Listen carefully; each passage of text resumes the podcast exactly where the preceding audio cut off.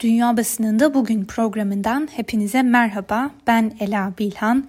Bugün 31 Aralık yani 2020'nin son gününde de dünya basınında öne çıkan haber ve yorumları aktarmak üzere bir kez daha sizlerleyiz. Bültenimize bugün de Amerikan basınıyla başlayalım. Washington Post gazetesinin gündemindeki haberlere göre Özellikle son 10 gündür e, ABD'de Cumhuriyetçiler arasında bölünmelere yol açan teşvik paketi konusundaki anlaşmazlığın sürdüğünü söylemek mümkün. Senato çoğunluk lideri Cumhuriyetçi Mitch McConnell, Cumhuriyetçilerden gelen baskıya rağmen 2000 dolarlık doğrudan ödemeleri içeren paketi imzalamamak konusunda kararlı. ABD Başkanı Donald Trump'ın 2000 dolarlık yardım çekleri çağrısını giderek daha fazla Cumhuriyetçi Partili destek verse de Senato'nun çoğunluk lideri Mitch McConnell Temsilciler Meclisi tasarısının gündeme getirilmesini engelledi.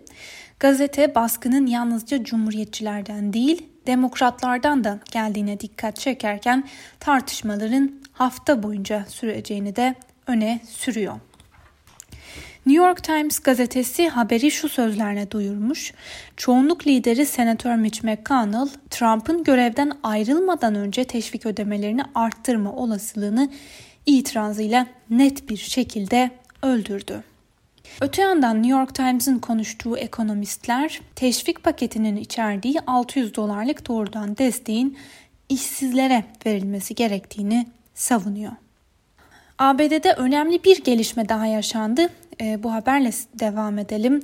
Cumhuriyetçi Senatör Josh Hawley, Kongre 6 Ocak'ta Seçiciler Kurulu üyelerinin oylarını resmen saymak için toplandığında seçilmiş başkan Joe Biden'ın zaferine itiraz edeceğini açıkladı. Bu hamlenin başkanlık seçimi sonuçlarını tersine çevirmesi ihtimali yok denecek kadar az olsa da senatörün bu adımı senatoda uzun bir tartışma oturumuna yol açabilir.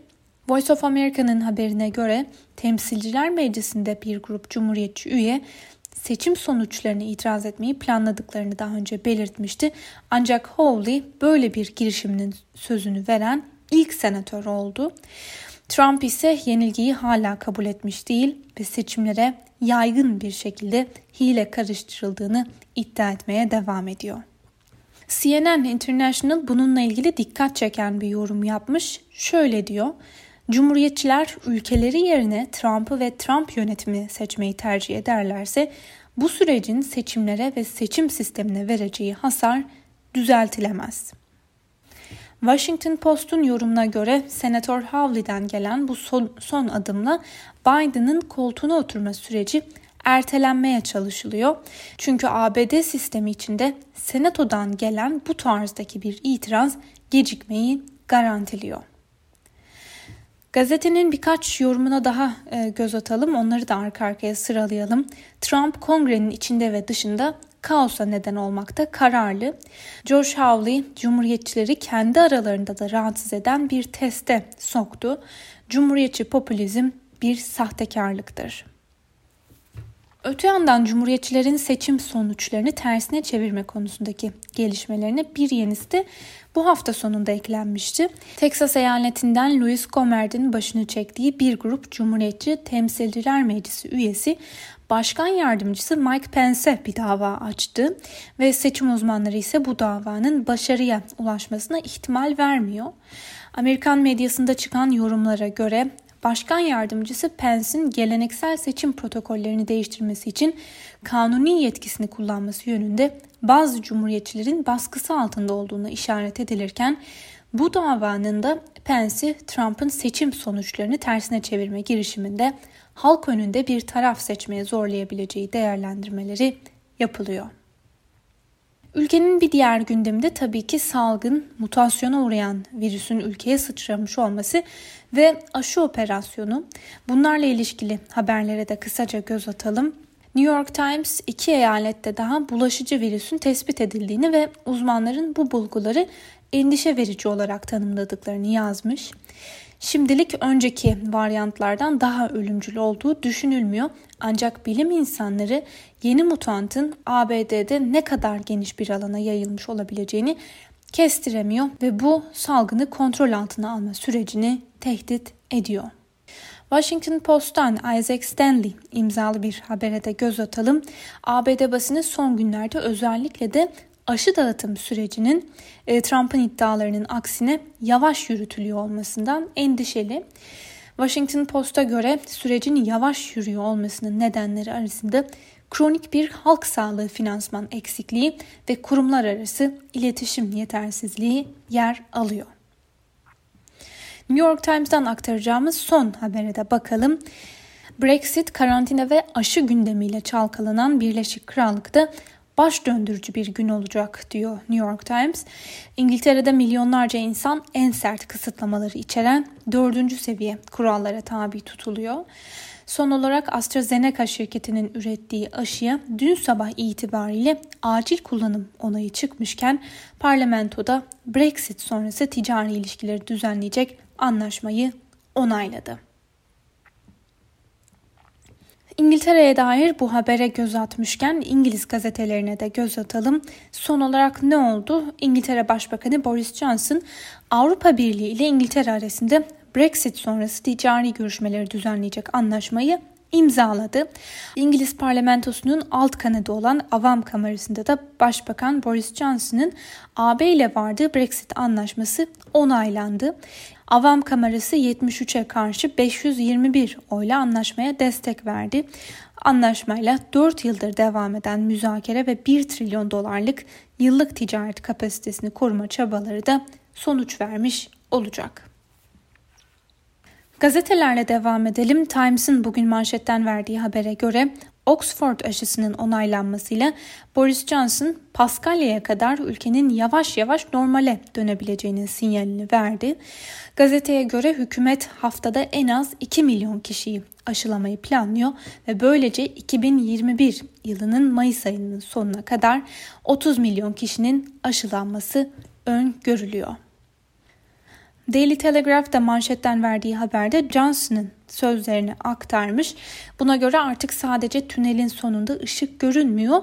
Aynı zamanda o tünel kısaldı ve o tüneldeki ilerleyiş de hızlandı. Ve gazetenin yine ilk sayfadan verdiği bir diğer habere göre de Ocak ayında açılması planlanan okulların bir süre daha kapalı kalacağı belirtiliyor. Guardian'ın manşetten verdiği haberde ise okullarda yaşanan bir kaosa işaret ediliyor. Buna göre 21 milyon insanın daha sert önlemlerin uygulandığı 4. derece diye tanımlanan en sert kapanma önlemlerine tabiyken okulların en az 2 haftalığına daha kapalı kalmasına karar verildi. Gazete yeni okul döneminin başlangıcında hükümetin parçalanmış yaklaşım olarak tanımladığı karara yönelik eleştirilerini de vurguluyor. İngiltere'nin bir diğer gündemi de önceki günlerde de üzerinde durduğumuz önemli bir mesele. Çünkü son günlerde günlük tespit edilen vaka sayısı 50 binleri aşmış durumda ve bu artış da hastane kapasitelerini ciddi anlamda zorluyor. Guardian gazetesi günlerdir doktorların hastalar arasında seçim yapmak zorunda kalabileceğini yazarken Bugün son olarak Independent gazetesi önemli bir haber paylaştı. Londra Ulusal Sağlık Hizmeti yetkilileri Londra'daki yoğun bakım yataklarının bir hafta içinde dolabileceğini gösteren veriler paylaştı. Daha şimdiden İngiltere'nin güneyindeki durumu kritik COVID-19 hastaları kilometrelerce uzaklıktaki hastanelere sevk edilmeye başlandı ve gazeteye göre Londra'da derinleşen kriz karşısında bir önlem alındı ve kullanıma sokulmak üzere Excel konferans merkezinde hazırlanan Nightingale Hastanesi'nin açılacağı açıklandı.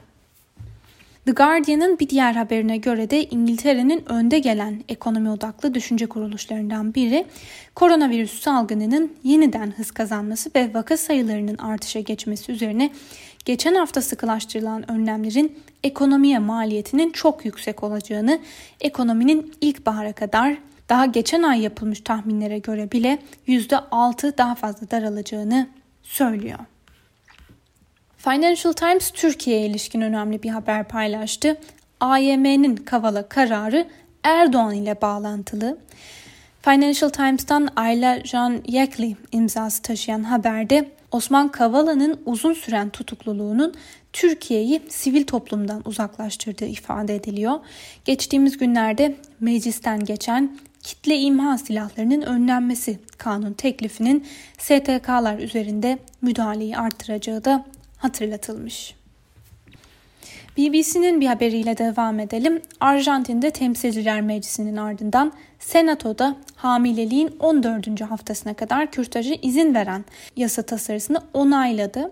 Böylece Arjantin kürtaja izin veren en büyük Güney Amerika ülkesi oldu ve BBC'nin yorumuna göre Arjantin'de kürtajın yasallaşmasıyla Latin Amerika'da domino etkisi görülebilir.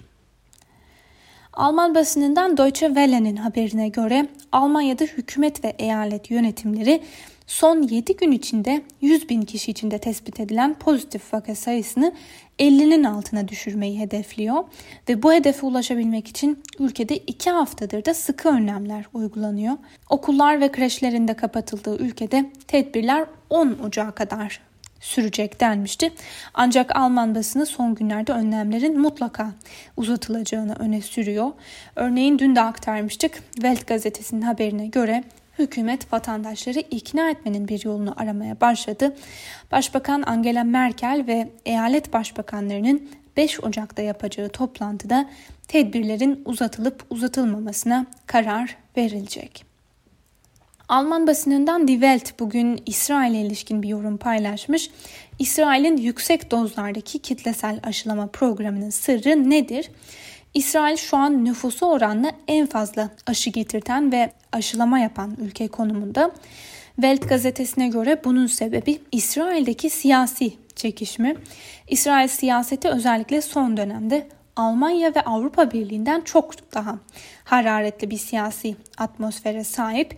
Mart ayında seçime girmeye hazırlanan Netanyahu'nun telaşı aşı operasyonunun bu hızda ilerlemesine yol açtığı yorumu da yapılmış. Le Monde gazetesinin aktardığı iki ayrı haberi de sizlere doğrudan aktaralım. Fransa'da Covid Bilim Kurulu pandeminin 2021'de denetim dışına çıkarak yeniden hortlama olasılığından söz ediyor. Fransa'da pandeminin ikinci dalgası birinciden daha çok sayıda insanın ölümüne neden oldu. Bir diğer haberle devam edelim. Yemen güvenlik güçleri ve sağlık yetkilileri ülkenin ikinci en büyük kenti olan Aden'de havalimanına yapılan saldırıda en az 22 kişinin öldüğünü doğruladı. Saldırı Yemen'de yeni göreve gelen hükümeti Suudi Arabistan'dan taşıyan uçağın havalimanına iniş yapmasıyla gerçekleşti. Bir saldırı haberi de Suriye'den geldi. Suriye resmi medyasının aktardığına göre Suriye'nin doğusunda bir otobüse düzenlenen saldırıda hepsinin asker olduğu belirtilen en az 28 kişi hayatını kaybetti. İngiltere merkezli Suriye İnsan Hakları Gözlemevi saldırıyı IŞİD'in düzenlediğini ve 37 askerin öldürüldüğünü söylüyor. Reuters'ın haberine göre otobüslerde Suriye ordusu askerleri bulunuyordu. Al Arabia'dan bir haberle devam edelim haber turumuza. ABD Suudi Arabistan'a 290 milyon dolar değerinde bomba satılmasına ve 3000 akıllı bomba satışına onay verdi. Kararı eleştirenler kongrenin tepkilerine rağmen onayların yine de aceleye getirildiğini söylüyor. Birçok uzman ve siyasetçi bu ülkelerin insan hakları ihlalleri konusundaki siciline dikkat çekiyor. Ve küçük bir bilgiyi de paylaşalım. Amerikan basınının aktardığına göre ABD'nin yeni başkanı Joe Biden'ın Suudi Arabistan'a silah satışını durdurma sözü vermiş olması açısından da bu satışın zamanlaması önemli yorumu yapılıyor. Öbür taraftan Dışişleri Bakanlığı'nın satışa onay vermesi satış anlaşmasının imzalandığı ya da görüşmelerin sonlandığı anlamına da gelmiyor. The Arab Weekly Türkiye ilişkin bir yorum aktarmış. Kısaca ona da göz atalım. Batı'nın baskısı Türk-Rus ilişkilerinde yakınlaşmayı güçlendiriyor. Ve son olarak Rus basınından Moscow Times'a da göz atalım. Putin Rus medyasına sansür uygulayanlara yaptırım içeren yasayı imzaladı.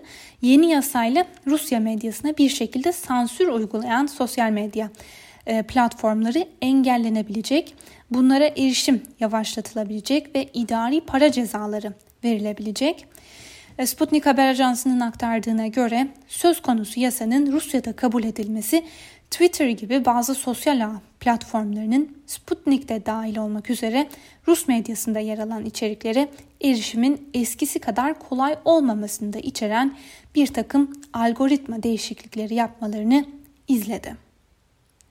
Sevgili Özgürüz Radyo dinleyicileri, Rus basınından aktardığımız bu gelişmeyle birlikte bugünkü programımızın da sonuna geldik. Yarın yani 2021'in ilk gününde 2020 yılı boyunca dünya basınında öne çıkan en önemli haberlere, manşetlere ve yorumlara bakacağımız yaklaşık 15 dakikalık bir programda yeniden sizlerle olacağız. Yarın 11'de yayınlanacak bu özel programı kaçırmayın diyelim ve programımızı böylece noktalayalım. Herkese şimdiden iyi seneler, hoşçakalın.